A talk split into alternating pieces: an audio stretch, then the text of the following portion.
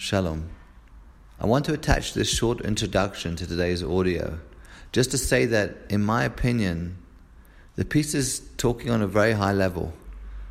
Some may be able to relate to it, for some, it might seem like a lofty ideal and very difficult to relate to.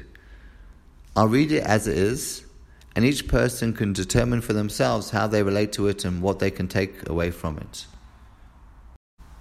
Living Emunah, number 13 True Love. There are times in a person's life when everything is proceeding smoothly, when he and his family enjoy good health, financial success, peace, and serenity. During these times, it's good to constantly be thanking Hashem for his blessings and good fortune, and to recognize that all he has is given to him from Hashem as a gift with immense love.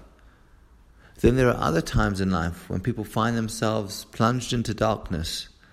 Either there's a health issue, heaven forbid, a person loses his money, or he's scorned and ridiculed by his peers. How should one react during difficult periods? The Torah says, "V'havta es Hashem v'chol nafshecha v'chol ma'adecha." You should love Hashem your God with all your heart, with all your soul, and with all your resources. Our sages explain "b'chol nafshecha" with all your soul to mean that we are to love Hashem even when our lives are threatened. Even under such circumstances, one should cry out, "I love you, Hashem." We are also to love Hashem with all your resources even if we lose all our money, a person in this situation must be able to cry out, I love you, Hashem. Whatever measure is meted out to you, you are to thank Him.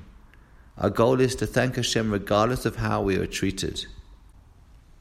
Life can be difficult. Many people suffer pain. How can they be expected to love Hashem when they realize that their pain is issuing from Him? This is possible only if we internalize the understanding that even the pain is actually a manifestation of Hashem's love for us. His love is unconditional. As the pasuk, the verse states in Malachi, Ahavti etchem ama Hashem. If we knew how much Hashem loves us, then we would in turn love Him. And as the pasuk, the verse in Mishli states, Al kol techaseh ahava. Love covers all iniquities.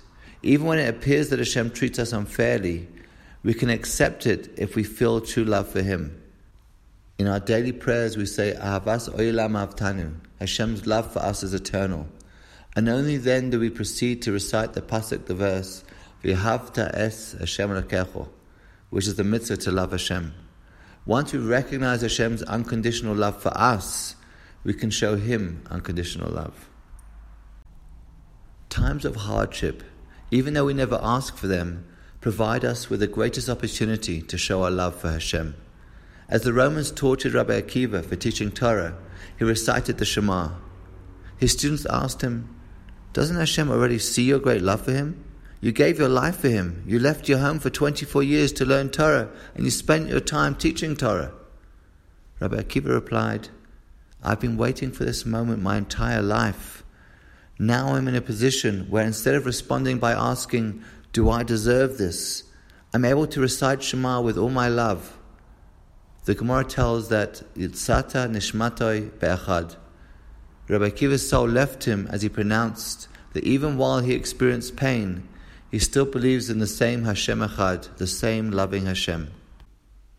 People facing hardship could easily suffer in their misery but they could also respond by saying, To the contrary, this is my chance to show Hashem how much I really love Him. Rabbi Yaakov Yisrael Lugassi tells of a 50 year old man from Eretz Israel, Israel, who began losing his eyesight. The physicians sent him to a specialist in the United States, and after examining the man, the specialist determined that the vision in one eye couldn't be saved, but the vision in the other eye could be saved through an operation. The procedure was scheduled for several days later. That night, the man thought to himself, This is a very dark time in my life, but now I'm able to show my true love for Hashem. He started thanking Hashem for giving him eyesight in both eyes for the previous 50 years. For two hours, he cried tears of gratitude, thanking Hashem for allowing him to see his children, his wife, and the beauty of the world. With intense emotion, he expressed his gratitude and genuinely appreciated the great gift of eyesight. He then asked Hashem to continue giving him his eyesight for many more years. When he arrived for his surgery and the doctor checked his eyes, he was stunned. I've never seen anything like this in my life, he said.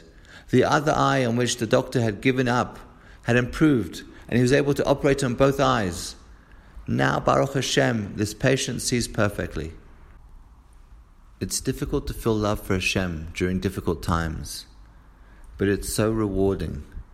Whether or not we receive the help that we ask for, just saying, I love you, Hashem, when we're in pain, is an act of greatness that will bond us to our Creator and earn us eternal rewards.